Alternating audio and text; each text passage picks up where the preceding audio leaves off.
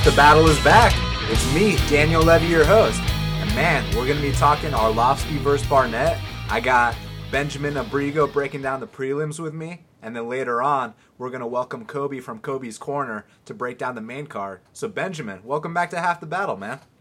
Thanks. Super happy to be on. Uh, we got a card kind of flying under the radar, but these prelims are. Uh, we got some good fights, surprisingly, for Fight Pass prelims now. We absolutely do, man. And I mean, just right out the gate, kicking off the, the card, we got Rustam Khabilov. He's a minus 425 favorite with the comeback on Leandro Buscape Silva at plus 340. Now, while I do think that Rustam Khabilov should be the favorite, I think this line's a little bit out of whack, man. I was thinking of uh, Rustam Khabilov more of you know a minus 200 favorite, not a minus 425 favorite. And uh, with Leandro, yeah, you know, he did drop his last fight, but every single time he's lost, it's been a very close, you know, split decision. You look at the fight with Francisco Trinaldo. You look at the fight with Jason Saggo. I mean, those were close fights that could have gone either way. So for Rustam Khabilov to be a minus 425 here, I mean, he has to go out there and have an emphatic victory. But the thing is, I think it's going to be another one of these close uh, split decisions where, you know, maybe Rustam has the edge in the grappling, in, in just in the sense that you know Buscape tends to get taken down. You know, it's hard to pass this guy's guard. You're not going to pass his guard. You're not going to mount him. You're not going to submit him, but you can take him down. And from time to time, you know, he'll be he'll, he'll accept that position and, and won't get back up to his feet. So if Rustam's going to win this fight, you know, he's got to take advantage of the top control you know, try to explode on the feet when he gets that chance because for him, he's not a very active striker. He kind of circles around a little bit, waits for his moment to explode with those big strikes. And so, man, it, it's really a close fight. This card specifically, I'm going to play it super safe, and that's the only reason I'm not taking the. the I'm to go uh, George Safe Pierre on this, you know what I'm saying? But uh, normally I would take the shot on Leandro Buscape, but I'm, I'm, gonna I'm gonna have to pass, even though the line's completely off, and I'm breaking uh, my rule. If the line's off, you gotta bet it. But I just think Rustam Khabilov's gonna win the decision, but it's gonna go down closer than the odds indicate. Yeah, I mean, I think that's basically how I see it. I don't want to say Khabilov is overrated, but I do think he's consistently one of the more like overvalued fighters. If you look back at his odds um, in previous fights, he's always this like huge dog and finds himself in in super close fights. Um, and you kind of talked about that his output on the feet is not always what it needs to be. Um, Silva, at least from what I've seen, tends to struggle with pressure. And you know when Khabilov has his hands on you, he's friggin' relentless, right? His pressure is some of the best in the division. But sometimes he'll stand at range and just kind of stare at you, faint, faint, faint, and never throw anything. Um, on, I mean, and you also talked about uh, Silva's guard. You know, maybe he doesn't get his guard pass. He doesn't really get beat up on the once he's on his back. Uh, but his he doesn't really have much of a get up game. Like Jason Saggo was able to hold him down for when he got him there. Saggo was able to put him there and, and hold him down. And you better believe uh, Rustam's going to be able to hold him down as well. Um, the big thing with me is Rustam's his like striking defense does not match the rest of his skills. He kind of I don't know if he's just cocky or what, but you know Chris Wade dropped him with a beautiful head kick. Um, so you know maybe if Silva can string together some punch and kick combos, which he he does do, um, you know maybe he can steal some rounds, maybe knock down Rustam. I don't see him getting a finish or anything like that. But yeah, I see this the fight the same way you do. Is the line is way off. I don't know if I'm going to bet Silva, but certainly wouldn't touch uh, in like a parlay or anything. You know what could be a sharp play? The line hasn't been released yet, but the points handicap for Silva might be a sharp play because that way, you know, he can lose a 29-28 and you can still cash the bet. So if the fight is as closely contested as I believe it will be, you know, and, and assuming the odds on the points handicap are plus money, that might be the way to go for this fight, man. Because, I mean, he can win outright or he can lose a 29 28. 130 27 will fuck that bet up. But uh, if he gets all three uh, 29 28 and he loses, the bet cashes. So, yeah, that's what I'm going to be taking a look at. Even though, you know, that plus 340, man, I mean, I feel like I have to take that shot. But since I'm playing it safe here, I'm trying to get back on track and uh, keep this winning year going. I'm just going to play it safe and I'm going to pass for now. Now, next up, We got Scott Askham, he's minus 110, and Jack Hermansson is minus 110 as well. Now this is one. Uh, this is going to be my first bet of the night. You know, I went uh, one unit on Scott on Scott Askham. You know, Jack Hermansson, he's been hyped up a lot in the regional scene, and he's one of these guys that, uh, you know, he's tall, he's rangy, he likes to switch his stance a lot, he likes to rely on the jab and uh, point fight, which there's nothing wrong with that. If you're going to get the victory, you're going to get the victory. But as far as who's more exciting to watch, obviously Askham. But, you know, fuck all that when we're trying to handicap, right? So, But with Askham, I do like the fact that, you know, even though he has had setbacks in the UFC, they were, they were, in my opinion, top level guys. You know, people might not know who Magnus Cedenblad or Krzysztof Jotko are, but I can tell you right now, those two guys are no slouches at all. And to go the full three round distance with them, and you know, with uh, Magnus Cedenblad, he dropped him. With Jotko, you know, he won on one of the judges' scorecards. So he's he's fought competitive competitively with these guys, and he's also shown that he can knock people out. The place that he, uh, you know, exceeds the best is excuse me excels the best is uh, definitely up close. You know, he, he's a he's a pocket kind of guy.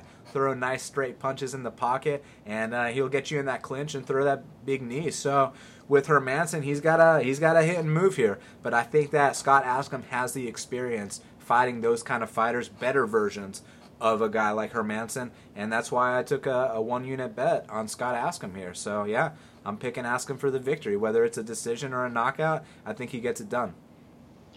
Yeah, I my pick, at least initially, is Hermansson. You may have swung me a little bit. I do think it's close. The reason I initially thought Hermansson um, is just a straight out like athleticism advantage. I think you know he's obviously the quicker guy. Um, Askham is super dangerous up up close. I'm just not convinced necessarily that he can get it there. However, you know, and you kind of touched on this. Hermansson, his his path to victory is going to be like a disciplined three round kind of point fighting style, which you know he's making his UFC debut. It's not certain whether he's he's going to be able to do that. Askham on the other hand, you know, he's a finisher. He might not be. I don't think he's very athletic at all for for as good as he is as a fighter. Um, but he has those, you know, finishing instincts. The punch and kick of Dempsey is like, you know, replay that gif over and over and over again. uh, I think I'm going to stick with Hermansson. You know, maybe you convince me. I do the fight against Jotko. Just watching it the other night, I was a little. Jotko's really, really good. He's one of my favorite fighters to watch. I was a little underwhelmed that Askham didn't seem to be able to kind of adjust to what he needed to do. He was overwhelmed by Jotko's movement, and then in the clinch, Jotko's a you know a beast. Um, so I was a little underwhelmed by Askham there, but you know maybe the big fight experience will take over, and and you know we can't necessarily rely on Hermansson being this really disciplined point fighter for three rounds in his UFC debut. I mean, I think the thing about the Jotko fight is Jotko's just that good, man. Like I, am buying the hype with this kid, man. I think that Jotko is the real fucking deal. I think he's a top 15 welt, uh, middleweight, and uh, that's just you know, of course, he was frustrating. Askham. Jotko's a, a badass motherfucker, and obviously Hermansson would try to go in there with a similar game plan. But it's like you said, is he going to be able to be that disciplined in his UFC debut under those bright lights? You know, he does have a you know championship experience. Uh, correct me if I'm wrong. He's the former Cage Warriors champion, and a lot of those Cage Warrior guys have been doing well in the UFC. But man, uh, I got to go with Askham here. So may the best man win. Now next up and we're not going to take too long on this one. We got Georges Danho, the man mountain. He's minus 120, and the comeback on Christian Colombo is plus 100. Um, I mean, this is you know one of those uh, lower level heavyweight fights. Georges Danho, at least he's got experience in the UFC. He went in there with Daniel Omielanczuk, made it to the third round. Um, and with Christian Colombo, I mean, he's only had one fight in the last three years, I believe, and tore his ACL and getting up there in age. I'm gonna go with Georges Danho here, and that's about it. Got to go with the Man Mountain. Yeah, I mean, who the hell knows? Uh, possibly pound for pound worst nickname in the UFC. I hope I hope somebody gave that to him and he didn't give it to himself. But uh, yeah, I mean, and the, you can't really even find any footage on Colombo.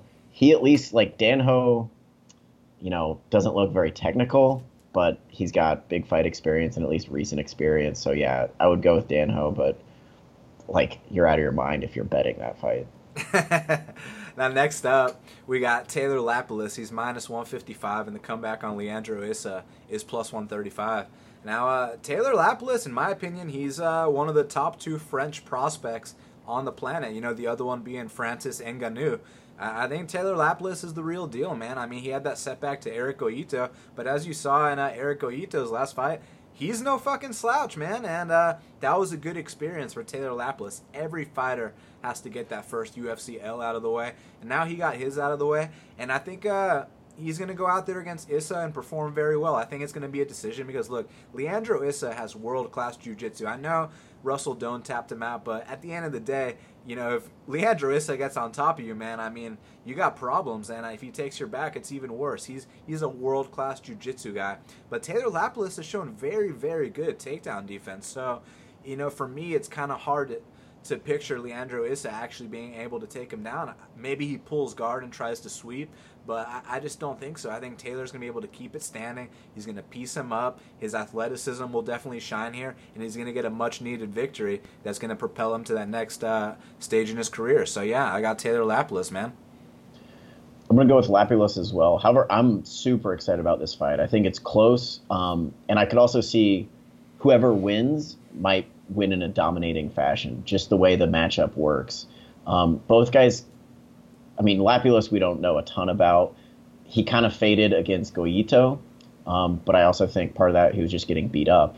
Um, but you know, Lapilus is the real deal on the feet. Exchanging in in the pocket, he his range is like perfect. Um, and Issa, you know, is super limited on the feet. He looks real kind of herky jerky and awkward. Uh, I wouldn't be surprised if Issa can get Lapilus down early um, and then that's where we'll get a lot of questions answered. You know, can Lapilus come back from uh, adversity? People are saying that you know he kind of quit against Goyito, which I don't really know about that. I don't think so. I think he, I think he was up against a guy who was really, really aggressive and really in his face. When I don't think Issa can can duplicate that. Like you said, Issa's like meat and potatoes jiu-jitsu game is world freaking class. Um, so I think he's dangerous in the first round, but Lapilus with his his takedown defense, his movement. Not only is Issa going to have a trouble like even reaching him, but even if he does get into a clinch with Lapilus, Lapilus is dangerous with knees, elbows, um, and he just can will piece him up on the feet. Um, so yeah, I wouldn't I wouldn't be surprised if you see a 29-28 Lapilus here, maybe dropping the first round, but uh, Issa tends to fade and he'll get beat up real quick once he starts fading. Yeah, and you mentioned the criticism that Taylor Lapilus got for his fight against Goyito, you know, but I, I don't think that you can really blame him for that. It was one of those fights where experience was key. You know, Eric Goyito, he had that same thing happen to him when he fought Takeya Mizugaki. Everyone has to fight that experienced vet. That's kind of, you know, back to the Askham versus Hermansson fight. I think it's going to be one of those situations where Hermansson, you know, shows some good stuff early, but Askham takes over late. But uh, you know, with uh, and Issa, I think Lapilus is going to shine here. But much respect to Issa. I mean, he's a world class dude. He went three rounds with Yuri Alcantara, which you know, if you can go three rounds with that dude, then uh, you're pretty damn serious. So uh, much respect, but I got to go with Taylor Lapilus here. Next up, we got Ashley Evan Smith. She's minus 265. And the comeback on the newcomer, Veronica Macedo, is plus 225. Now, uh, little tidbit Veronica Macedo made her pro MMA debut in March 2016, this year. And now she's in the UFC. So, I mean, you know, credit to her, man. She's been taking a lot of fights, she's been winning those fights. But, uh, you know, once again, it, it, seems to be a common theme on this card that we go back to that experience talk. You know, Ashley Evans Smith, she's also, she's she's been thrown to the wolves. I mean, UFC debut against Raquel Pennington. Then the next fight, she goes in there against Marion Reneau. And so the fight with Pennington was interesting because we've, you know, we heard about Ashley Evans Smith being this wrestler. So she got to showcase a little bit of that wrestling in the Ashley Evans Smith fight, you know, uh, excuse me, in the Raquel Pennington fight in that first round. Then in the Marion Reneau fight, you know, I actually bet on Ashley Evans Smith as a dog there. It's a very controversial decision, but uh, it, it's funny because I, am screaming at the at my fight pass. I'm like, I'm like, take her down, like like where's your wrestling? Because she tried to stand with her all three rounds, and she did this thing. You know, she was trying to switch her stances. She was trying to, you know do uh, the cute striking thing. But hey, thank you, judges. I appreciate that. people were like getting mad at me for cashing out. I was like, bro, like I, I, I wasn't the judge. I was just the guy that bet on uh, Ashley Evans Smith. But look, in this spot, I think that Veronica has more potential. She has more of a ceiling, but once again, man, that experience is going to be the factor here. And Ashley Evans Smith also has some size on Veronica. Not that the bigger uh, man or woman always wins. But in this spot, I think experience is going to be key. I mean, it could be the classic letdown where Ashley was super pumped to fight Germaine uh, Durand to me, and now she might be like, oh, who's Veronica Macedo? But man, I, I don't see that happening. I, I think that she'll uh, find a way to win. So I got Ashley Evans Smith here. Yeah, I like Evan Smith uh, quite a bit as well. Um, I mean, props on you on that that Reneau bet. Uh, I'm sure everybody was telling you that maybe, and I'm sure you probably thought she had lost the fight as well. But yeah. You, know, you say you cashed the tickets. So hey, look, I, I, thought Joe Lauzon beat Jim Miller last week, so it's like you take your licks and you fucking take your robberies too. That's how it goes. Um, yeah, I mean, I like Evan Smith. I think the size is a huge factor here, just based on the way these two fight. Um, Macedo, she looks, she's really small. She looks like she could maybe even make 115. Um, and Evan Smith is definitely one of the bigger women at that weight class. Um, hope, and I'm almost positive she was if she was preparing for another striker, you got to think that she's just using the same game plan, takedown. Macedo, she's a pretty skilled in jujitsu, um, but she has basically no takedown defense. One thing I would maybe look at a prop on Macedo by sub. I would guess that's a pretty high number. I could, you know, she goes for heel hooks, things like that. I wouldn't be super surprised if that happens, but um, you know, we saw Ashley Evans Smith. You know, she she eventually got subbed with like once, or she got choked unconscious rather by by Rocky Pennington. But in the clinch exchanges, and Rocky's a big girl, uh, Evan Smith was able to kind of outmuscle her. Now she's got you know a much much smaller, much much greener girl in front of her. I think she's just going to take her down, ground and pound, rinse and repeat for three rounds, maybe even get a finish. Um, and even another thing is is Macedo, on top of basically having no takedown defense, she throws a ton of kicks. And I'm sure if you remember, basically the only time that uh, Evan Smith got on top of Reneau in that fight was after catching a kick. So I could see her catching a, a kick from the outside, putting her down, and just beating her up. Uh, but yeah, I like Evan Smith quite a bit here. Well, you brought up the submission prop for Macedo, and it's a plus 585. So if you're onto something, it could be worth a stab. But I think we both agree, you know, the experience, the size, and uh, that's what's going to be the difference here for Ashley Evans Smith. Now, next up, holy shit, there's been some movement on this one. We got Nicolas Dalby's minus 165, and the comeback on Peter Sobotta is plus 145. Now, I bet on Nicolas Dalby when he was plus 105. So to see this minus 165, I'm kind of like, man, I hope this is one of those situations where uh, the strength in numbers pays off. You know, a lot of people were asking me why I say that, you know, there's no strength, uh, power in numbers or strength in numbers in this game. Well, the reason why, I mean, is if there was, everyone would be a fucking millionaire, you know, doing this shit. You know what I'm saying? Like, there's a reason that the books win the majority of the time because there are no strength in numbers. But I hope this is one of those rare occasions where you know it pays off, where everyone's right, man. Because look, I like Dalby a lot, man. I mean, his his UFC run so far, I know he's one, one and one, one win, one loss, one draw.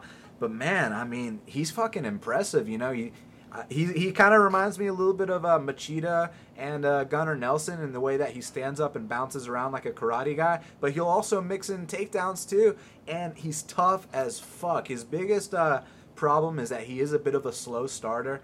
But I mean, dude, you, you drop this guy, he'll get back up and uh, he'll try to knock you out. He's he, he's he'll never back down from a fight with Peter Sobotta, when he initially made his second stint in the UFC, I was kind of like, wow, man, this guy, you know, he's he's putting together, you know, some impressive wins. I thought he was going to go out there and beat Kyle Noke, and he went down to a front kick to the body.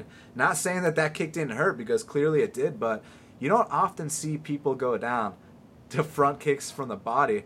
And uh, you know who you know who kicks a lot?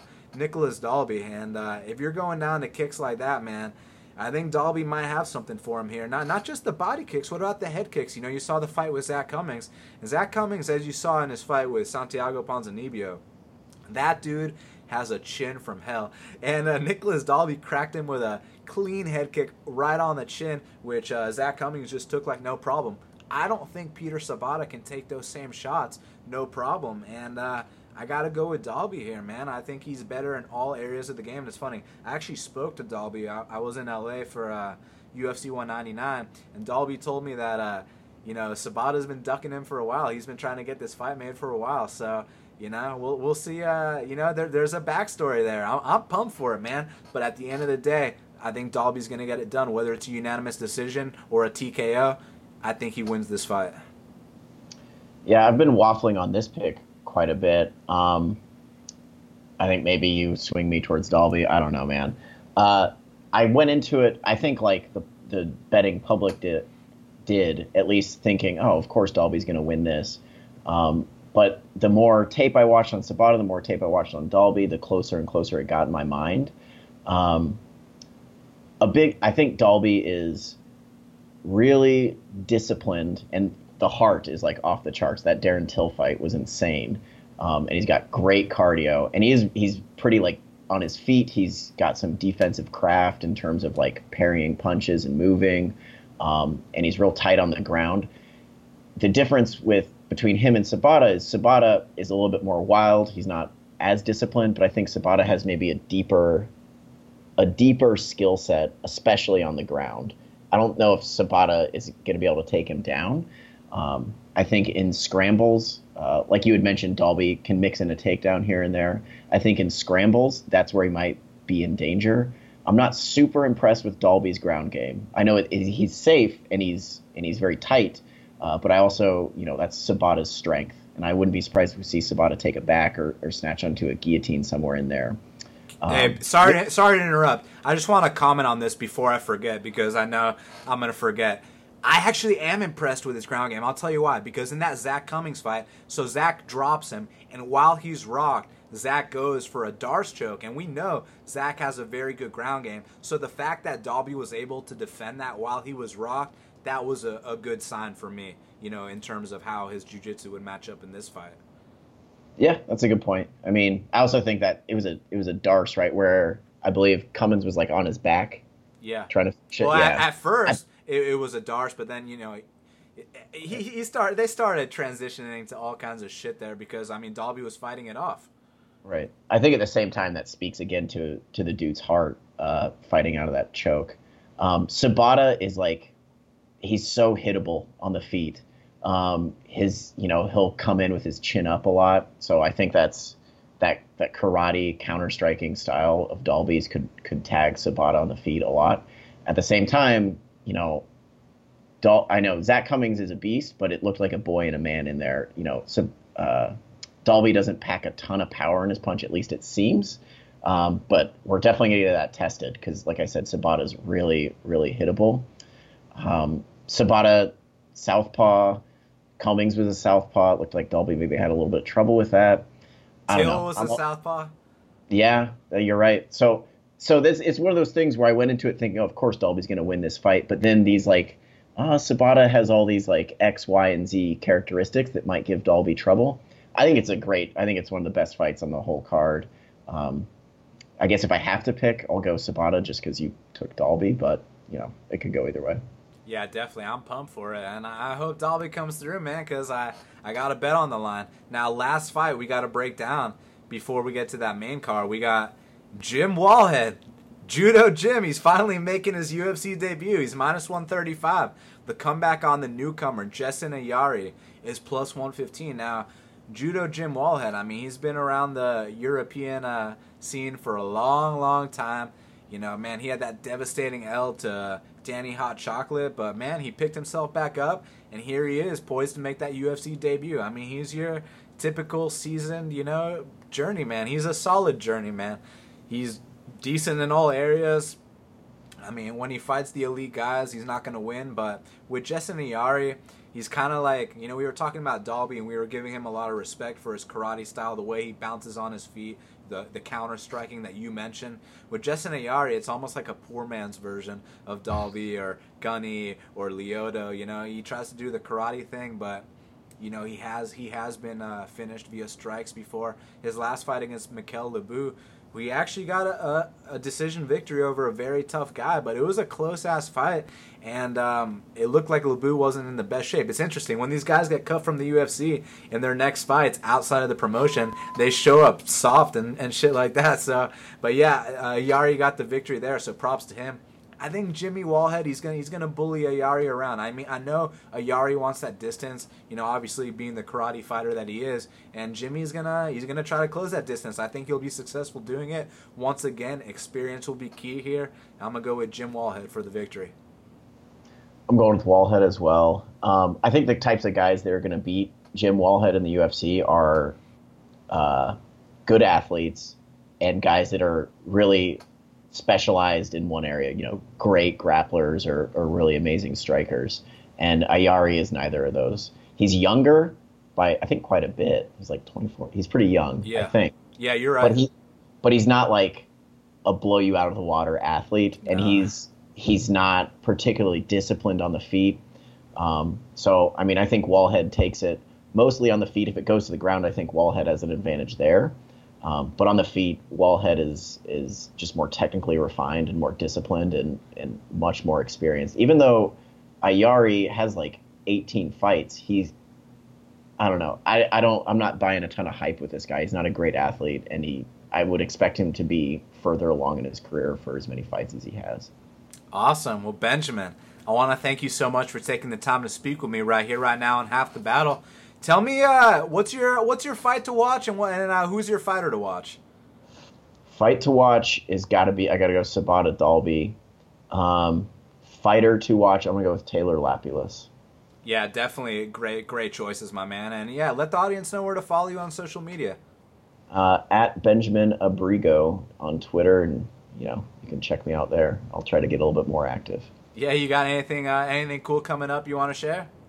Uh, you know, we got a website that I haven't updated in a minute where we're looking at kind of old, uh, underappreciated fighters. It's in the it's in my Twitter bio, um, and hopefully, I've been looking at a little bit bigger, longer writing project, looking at uh, different styles and different camps. Uh, I'll post that on Bloody Elbow, so be on the awesome. lookout for that. Definitely, man. Well, thanks again for the time, man. Have a great night, dude. Thanks. Joining me now to break down the main card of UFC Hamburg is Kobe from Kobe's Corner. Kobe, welcome to Half the Battle, man. I'm so excited to be here. My first time on your show. I'm a big fan. I watch all the time. You're doing great work, always bringing in great guests and some hardcore technical analysis. That's what I love. So I'm really grateful to be here with you today on Half the Battle. Well, I appreciate the compliment, compliment, my friend, and I feel the exact same way about what you're doing, man. Big things up in uh, Manitoba. I'm correct about the place, right? Windsor, Ontario. I, I, wish I lived in Manitoba. Man, Manitoba is way better than where I live. well, you are the number one podcast out of Windsor. Yeah, you got it now. That's right. All right, so I mean, dude, we got to talk about this main card. So we got Nick Hein. He's a minus 280 favorite, and the comeback on Tae Hyun Bang is plus 240. Now, it's kind of hard for me to bet against Nick Hein in Germany, you know what I mean? And uh, this is a really good fight between two veterans of the sport, two guys that have been the distance multiple times. I mean, Tae Hyun Bang's been in there with Jorge Masvidal back in the day. You know, they, they've both been in there with some serious guys. They've both got a lot of experience, but at the end of the day, I do think that Nick Hein is better in all facets of the game. Whether it's you know getting to the punch quicker, you know let's not even let, let's uh, let's not forget his judo background. If he wants to take the fight to the ground, I believe he'll be able to do so. So it's going to be a competitive decision. You know, Bong or Bang, he's he he comes to bang as his last name indicates. You know, he throws big bombs on the feet, but I think the straight punches of Nick Hein will make the difference. He'll transition to the takedowns, and I think he'll win the 29 28, 30 27 unanimous decision here. What do you think, my man? Well, I think you, you hit a really good talking point when you brought up the judo. Now, he's three and one in the UFC, all three of those victories going to the cards, but we haven't seen that judo being implemented to the point where it's a real strength. Like say Ronda Rousey was an Olympic level judoka, but you've seen that in the cage. So where is this judo that Nick Hein has in his back pocket. I mean, he medaled in 35 tournaments. He's either got first, second, or third on a national and international level. So when does he take that and put it into practical play into the octagon? He's got speed, you know, you see some nice crisp technique. He's a left-hander, but he hasn't really impressed me inside the UFC yet. Is this his coming out party? I don't know, but I think I'd like to see him using that judo in a, in a more practical way. For Bang, two and two in the UFC you know, his claim to fame right now is the the comeback knockout win over Kajan Johnson. And I like what you said in that this guy is down to chuck. He'll stand in the pocket and let him rip. He does sacrifice some technique. The takedown defense only 50%. Uh, his submission defenses leave something to be desired. So how much better has he gotten since 15? It's been a year. He also had a three year layoff prior to that. He's had different things going on in his life, commitment to the military service. So I don't know exactly how seriously he's been taking it. Has he redefined himself? In the last fight against Kuntz, he almost lost. Uh, there was a rear naked choke that he made some technical errors on the ground, very close to being finished. So has he shored up that submission defense? I know Bang is an underdog. I don't think he's a terrible bet, though. But I do agree in that Hein has the the more complete skill set when you look at their their whole package, most definitely. And you bring up uh, the judo, you know, maybe that he doesn't use his judo offensively, but what I think he does do is he has that judo base, and that's why guys aren't able to take him down. You know, it's not often that you see Nick Hein on his back, and, you know, that's a direct result of his judo background. But what you were saying is you'd like to see him implement it more offensively inside the octagon. Yeah, exactly. I mean, he's really good. He's probably it's probably close to an Olympic level skill set. And like a Demian Maia, you take a look at what he did with his Brazilian Jiu-Jitsu, fourth degree in the gi, but he's taken it into MMA and made himself dominant through one skill set. So if judo is his thing, I just want to see him shine in that regard. He's a blue belt on the ground. And I mean, I agree with you in that I think Hein is the better complete fighter. But if he gets clipped, I mean, you never know. He could go down, uh, and I think uh, Bang needs to win this fight to stay in the UFC. Yeah, absolutely. I don't think Bang is a, a bad bet by any means. But, uh, you know, I don't have the conviction in Bang at this moment to, to bet him. That's just the bottom line. Right. My gut's telling me Nick Hein's going to win. But, ne- but next up, we got Ryan Bader. He's a minus 210 favorite, and the comeback on Ilir Latifi is plus 175.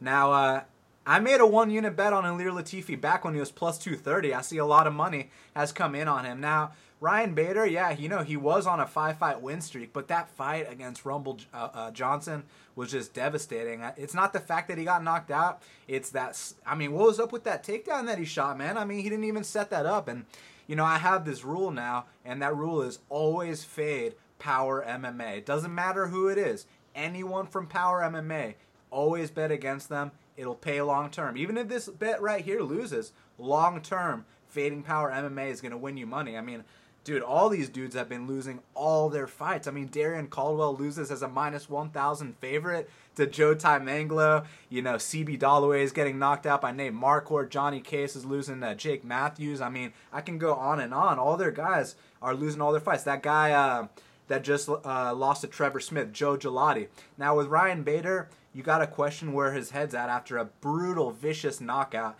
that he just he's coming back from. It's not the fact that he got knocked out; it's the fact that he didn't even get to fight, and he you know he's known for his wrestling. That shot I mentioned, and uh, yeah, you got to question where his head's at if he takes a big shot here. And that wasn't the first time that he's been knocked out. I mean, Tito Ortiz dropped him, Machida dropped him. There's no shame in getting dropped by those guys, but you you know the chin never recovers the more times you get dropped, the easier it is to get dropped again. And, uh, you know, Ilir Latifi, one doesn't simply make their UFC debut on a short notice against Gegard Mousasi and go all three rounds with him. I know he got, you know, uh, jabbed to death, but listen, Gegard Mousasi has a world class jab. I don't think Ryan Bader does. I know Ryan Bader outpointed Rashad Evans for three rounds, and credit to Bader for doing that. But you know, Rashad was at a you know the tail end of his career, and Ilir I think he's at his peak right here, and if he's ever going to make a run, now is going to be the time, and I'm picking him for the upset. Who you got, man?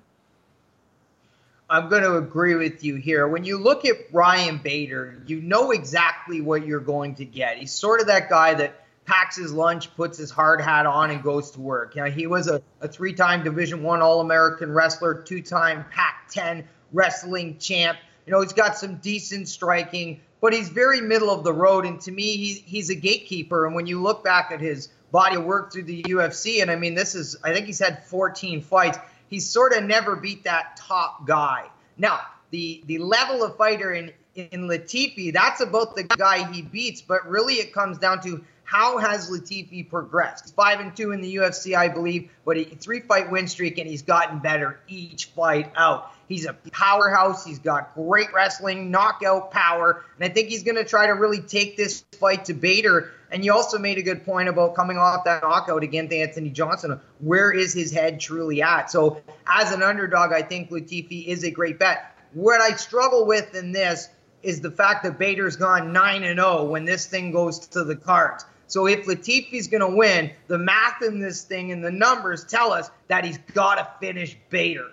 So like I said, this is the level of fighter that Bader beats. So it will probably, for me, come down to how much Latifi has progressed. How much has he gotten better since his last time out? But I totally agree, man. Latifi is a safe bet on this one.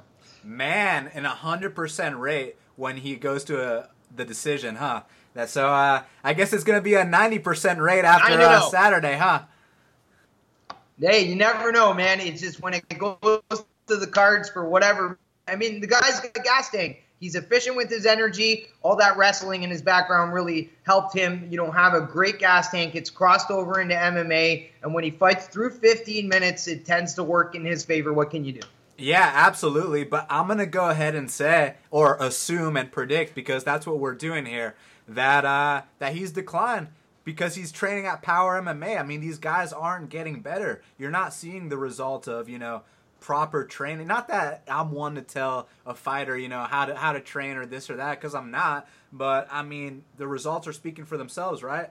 So uh, I'm I'm gonna make the assumption that he's, sure. that he's declined since his last fight. I mean, and I'm gonna go back to the to the one point I've been making this entire time. Look at that takedown he shot against Rumble Johnson. I mean, is that the sign of a guy with uh, close to 20 UFC fights?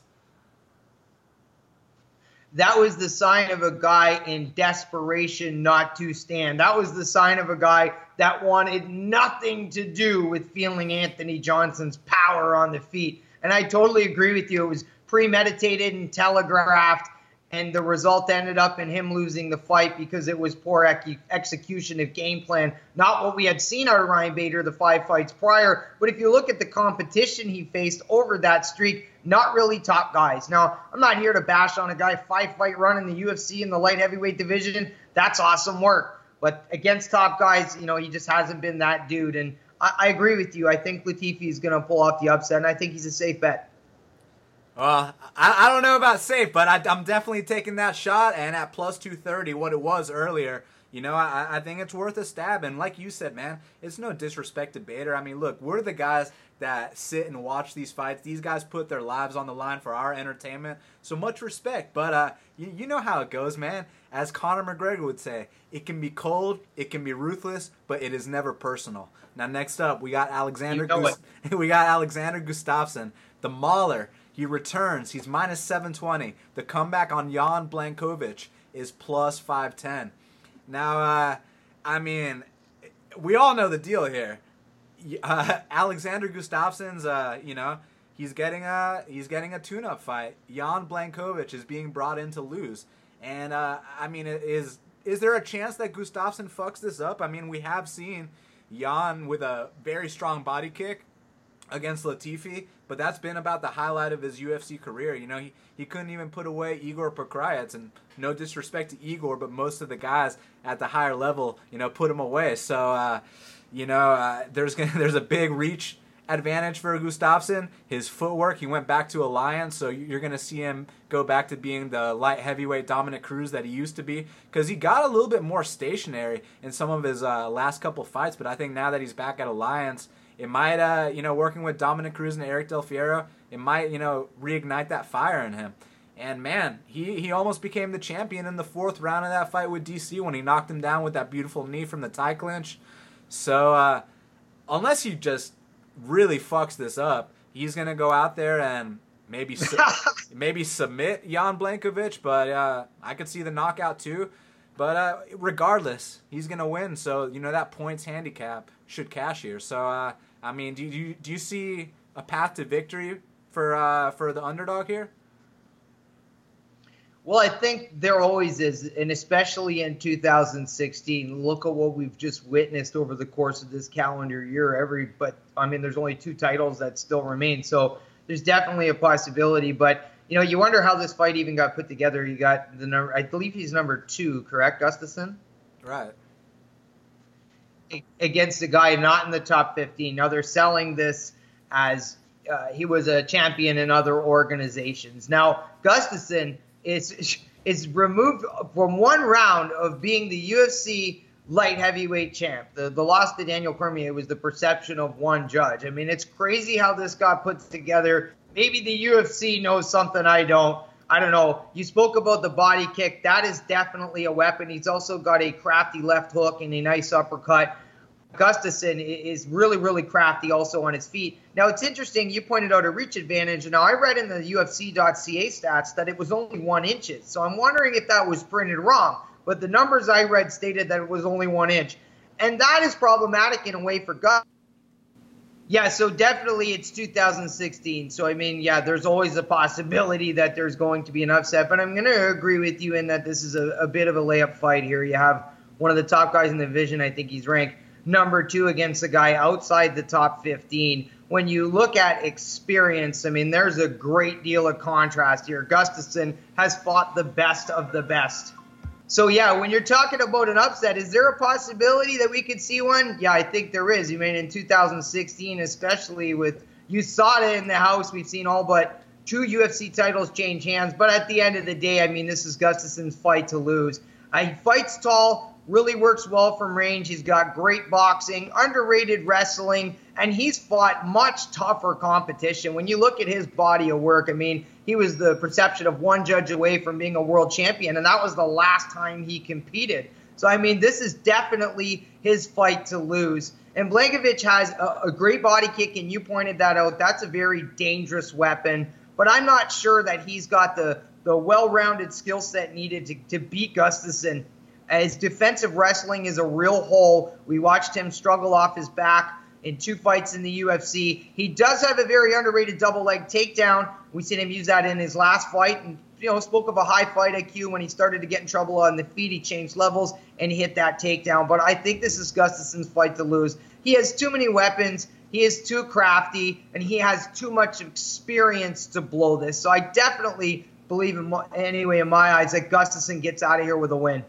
Yeah, you mentioned that he's fought tougher competition. Not only has he fought tougher competition, he's performed well against that top competition. I mean, it's all come down to the, that fifth round against both Jon Bones and DC. You know, one round away away from winning that championship two times, and uh, you know this ain't no uh, Jon Jones or DC. So I think that Alexander Gustafsson is going to get back in the win column. Now it comes down to is it going to be a decision or will he put away Jan Błachowicz? Yeah, I mean it's a good question, but if Gustafsson wants to reclaim glory here and, and, get back in the title picture, I don't know that a, a victory over Jan Błachowicz, in, in, terms of it goes to a decision, will be a statement. If he wants another crack at this strap that he's been so close to, he's going to need to come out here and, and, finish and perform. So I think he's going to a gun to make this a, a, performance of the night or a fight of the night. I think he really needs it, and it's going to help his confidence too. He's coming off two big losses, but I like the point you made about Jon Jones. He took him to the brink. I mean, this is a guy that many consider one of the greatest of all time, if not the greatest. So that really speaks to the level of skill that Gustafsson possesses. So I'm gonna, I definitely think it's his fight to lose and I think he will get out of here with a finish. Now, here we go. The main event of the evening. We got Josh Barnett. He's minus 145. The comeback on Andre Arlovski is plus 125. Now, these two uh, have some history because back in the day when Josh Barnett was the Pride heavyweight champion and Andre Arlovski was the UFC heavyweight champion, Josh Barnett made a comment that all the best heavyweights were in Pride. And I think uh, Andre, uh, you know, had a little bit of resentment built up over the years because of that. And I think on Saturday night, Well, I don't think I know he has the opportunity in front of him to go out there and uh, prove that wrong. Now, you know, it's a clash of styles, the classic striker versus grappler, as we like to say. And uh, man, it, it, it's a good fight, man. Two legends of the sport with Josh Barnett. You know, he he does mix up his striking to his takedowns, even though man, his last few fights he's been coming in out of shape. You know, he's looking a lot slower with Andre. You know, if you if you tag him on the chin, you're gonna knock him out. But the thing is, besides him getting knocked out by the two guys fighting for the bell right now, he hasn't really been uh, put down since his days in Strikeforce. And in those fights, even you know the first uh, that that fight with uh, Overeem in that first round, he had a nice little flurry there against the fence. And I, I don't think that uh, Josh Barnett can take those same punches that uh, you know the champion Stipe Miocic or the number one contender Overeem took. And I think that uh, Arlovski's actually going to get the upset here, as crazy as it sounds. I think that him and uh, Six Gun Gibson, they got a good game plan. I mean, Six Gun Gibson is one of the most underrated coaches in the game. You saw what he's been doing with Donald Cerrone. Donald Cerrone was already amazing, but now he's just taking it to that next level. And uh, with Andre, like we said, man, yeah, he did lose to the to the champion and the number one contender. But aside from that, you know, he knocked out Travis Browne in the first round as a big underdog. He beat Frank Mir in a three round decision. And uh, now, you know, Josh Barnett, I don't have, you know, that feeling that he he has the hunger for the title anymore. Whereas with Andre, despite all his setbacks, I still see that hunger in his eyes, man. So I got to go with Andre here. I think he finds the chin of Barnett and puts him away.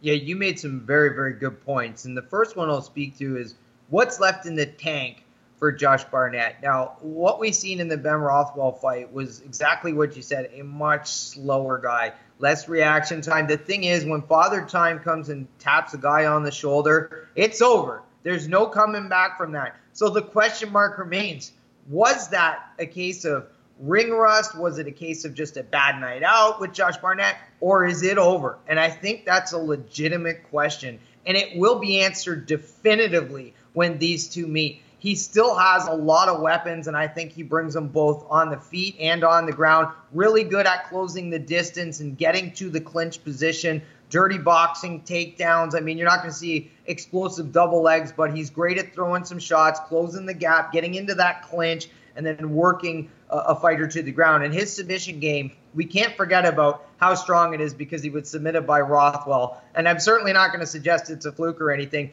But Barnett, uh, submitted Dean Lister in competition. Like he was a 2009 World No Gi champion. His last three submission victories came by arm triangle. Dan Hardy pointed that out. I had just watched a piece he did on him. And what I like with that submission to a secondary point is the clear path that's created when guys are defending, and then he's able to slip into that submission from same mount. And I think that that's a really good play and something he's going to look to use in this fight. And you know, it, it's really going to come down to, uh, you know, what, what Arlovski's done since these two losses. How can he rebound mentally? You spoke about the chin, and here's the thing.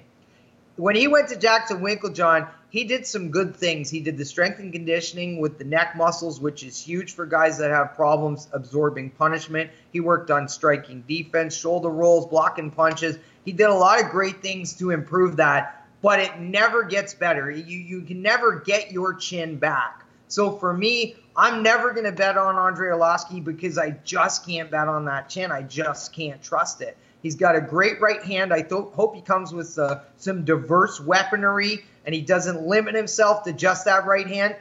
Excuse me. I hope I see a, a lot of kicks in there, mixing it up to stay on the outside to try to use that speed and keep the fight from range. I think each guy, respectively, has a good chance at victory here, both at the latter stages. But crazy, you know, they might get themselves back in a, the title uh, shot picture here with a, a, an important and uh, impressive performance. So, I mean, at this point, like I said, I, am not going to bet on Arlovski's chin. But you drew a really good point there. What's left for Josh Barnett, 38 years old, and he's had over 40 professional fights. Yeah, man, and I mean, I spoke to Vic about it, and he made the exact same point that you did. I mean, he's like, well, I mean, we just can't trust Arlovski's chin, so you know, it is what it is. Once the chin goes, it never comes back. But with some guys, they learn how to work around it. You know, you see a guy like Edson Barboza, even though he's only been knocked out one time, he has been criticized, you know, for wobbling a lot, for getting dropped from time to time. But he's really been implementing good footwork. A better example is Alistair Overeem, who actually has been KO'd many times. And now he's fighting for a world title because he found a way to, I don't know if he's tucking his chin better, if he's setting up his strikes with his footwork better, whatever he's doing. It's working, and there are ways to work around that. So, my hope for Andre Arlovski is that it's a similar situation to the two examples of the fighters I just mentioned, and that him and Six Gun Gibson just uh, take his striking to that next level, offensively and defensively here's the the X factor I'll give you in this fight, and I think this is you know rings true to all the heavyweights right now, and and it's really just margin of error. Who gets cracked first? Who gets caught and clipped with a big punch first? Because most oftentimes it just completely changes the course of the fight. Barnett has exceptional striking defense. And he also hits his strikes at a, a, great percentage. I think it's around 60, and he's great on both sides with the wrestling. So I, I think the numbers favor Barnett. But one big punch in the heavyweight division from either of these guys, and it's lights out. So it's kind of a coin flip, but I'm going to stick with my original statement, and I ain't never betting on that chin. well, we got to get to the fight to watch and the fighter to watch for UFC Hamburg. Again, I know you and I only covered the main card, but feel free to pick any fighter from the entire card. So, first up, the fight to watch for UFC Hamburg. What is the fight to watch, my man? My fight is Ashlee Evans-Smith versus Veronica Macedo, just because I absolutely love the women's division, especially the bantamweight. It's always exciting. I don't know what it is about these chicks, but I absolutely love watching them throw down. So anytime there's a female fight going on in any of these cards, I'm watching because they bring it every time. Yeah, absolutely. I mean, that's definitely one of the fights to watch. I mean, with Ashlee Evans-Smith, she's been thrown to the wolves right off the bat in her UFC career. You know, UFC debut against Raquel Pennington, then she fights Marion Reneau to that controversial split decision. And with Veronica Macedo, she made her pro debut, as we mentioned earlier in the show, in, in 2016, March of this year. So, I mean, that's a huge leap in, in uh, competition, and it's, and it's on short notice. So, I 100% agree with you when you say that's one of the fights to watch. Now, for me, my fight to watch is Scott Askham versus Jack Hermansson. Look, I, I think that Scott Askham, this is going to be that breakthrough fight for him. You know, he's had mixed results in the UFC. He's knocked some guys out in the first round. He's been to dis, uh, decisions with very tough guys in Krzysztof Jotko and Magnus Cedenblad. And with Jack Hermansson, I mean, this guy's been hyped up on the regional scene for a very long time. But you don't just go in there against Scott Askham and make your debut unless you're very hyped up. There's a reason they made this matchup, and uh, that's my fight to watch. Now, Kobe, who is your fighter to watch for UFC Hamburg? I think at this point it's Latifi. If he if he comes out and, and gets an upset over Bader, who's you know a top ten guy in the division, he instantly becomes a, a real threat in the light heavyweight division, and he's gotten better each time out. He's an absolute powerhouse, like I said, knockout power in both hands, great wrestling, and he really takes a jump here if he wins this fight. And as an underdog, I mean, he's got a good shot. So it's a statement for him because Bader is, I guess, what we could call a gatekeeper. So Latifi instantly thrusts himself up the ladder with a reasonable underdog win here on Saturday night. Yeah, Latifi is definitely one of your fighters to watch. I mean, if he can get this victory over Ryan Bader, I mean, we're talking a top five ranking. So this is a big stakes fight for Ilir Latifi, and he's definitely one of your fighters to watch. Now, my fighter to watch is Nicolas Dalby. Look, I think that this guy's been very impressive throughout his UFC career. He's won one and one, one win, one loss, one draw arguably 3 and 0. I mean, that fight against Zaleski was fun to watch. The Darren Till fight was a classic. And then uh, the heart he showed against Zak Cummings. I mean, I'm very impressed with Nicolas Dalby. And I think this is going to be that spot, similar to uh, Scott Askham, where Nicolas Dalby really makes that statement. Kind of like a. Uh, you know, you remember how Krzysztof Jotko was going to all these split decisions? You saw glimpses here and there, but ultimately, you know, he wasn't able to kick that second gear. Then he goes out there against the Barn Cat, knocks him out in under a minute, and got that statement, that that marquee win that he's needed. I think that's going to be the moment for uh, Nicolas Dalby Saturday night, and he is my fighter to watch. Now, Kobe, I want to thank you so much for taking the time to speak with me right here, right now on Half the Battle. It's an absolute pleasure having you on the show, my man. We'll do it again soon, and I'll let the audience know where to follow you and anything else you want to plug, my man. Now's the time. Well, I'd like to invite you to Kobe's Corner for a UFC 203 post fight analysis. I'd love to get together and kick it once again and go over all the exciting action. I think that's going to be a fantastic card. You, you can find me on Twitter at Kobe519. You can check my workout on YouTube. Simply type in Kobe K into your YouTube search engine. If you watch it and you like it, please subscribe. If you don't, thanks anyway. I also post all of my stuff onto Facebook. You can find me there. Kobe's Corner, corner with the K. You can like my page kick it with me, talk the fight game. I love to hear fans' perspective. I love to, to learn from people and, you know, just enjoy my time embracing the this mixed martial arts sport that we all love so much. Yeah, definitely subscribe to Kobe's Corner. I'm a big fan. And for all the fans watching, thank you so much for checking out Half the Battle. Make sure you follow me on Twitter at Best Fight Picks. Go to bestfightpicks.com for the plays and subscribe to Half the Battle on iTunes, SoundCloud, and YouTube. So until the next time, let's cash these bets.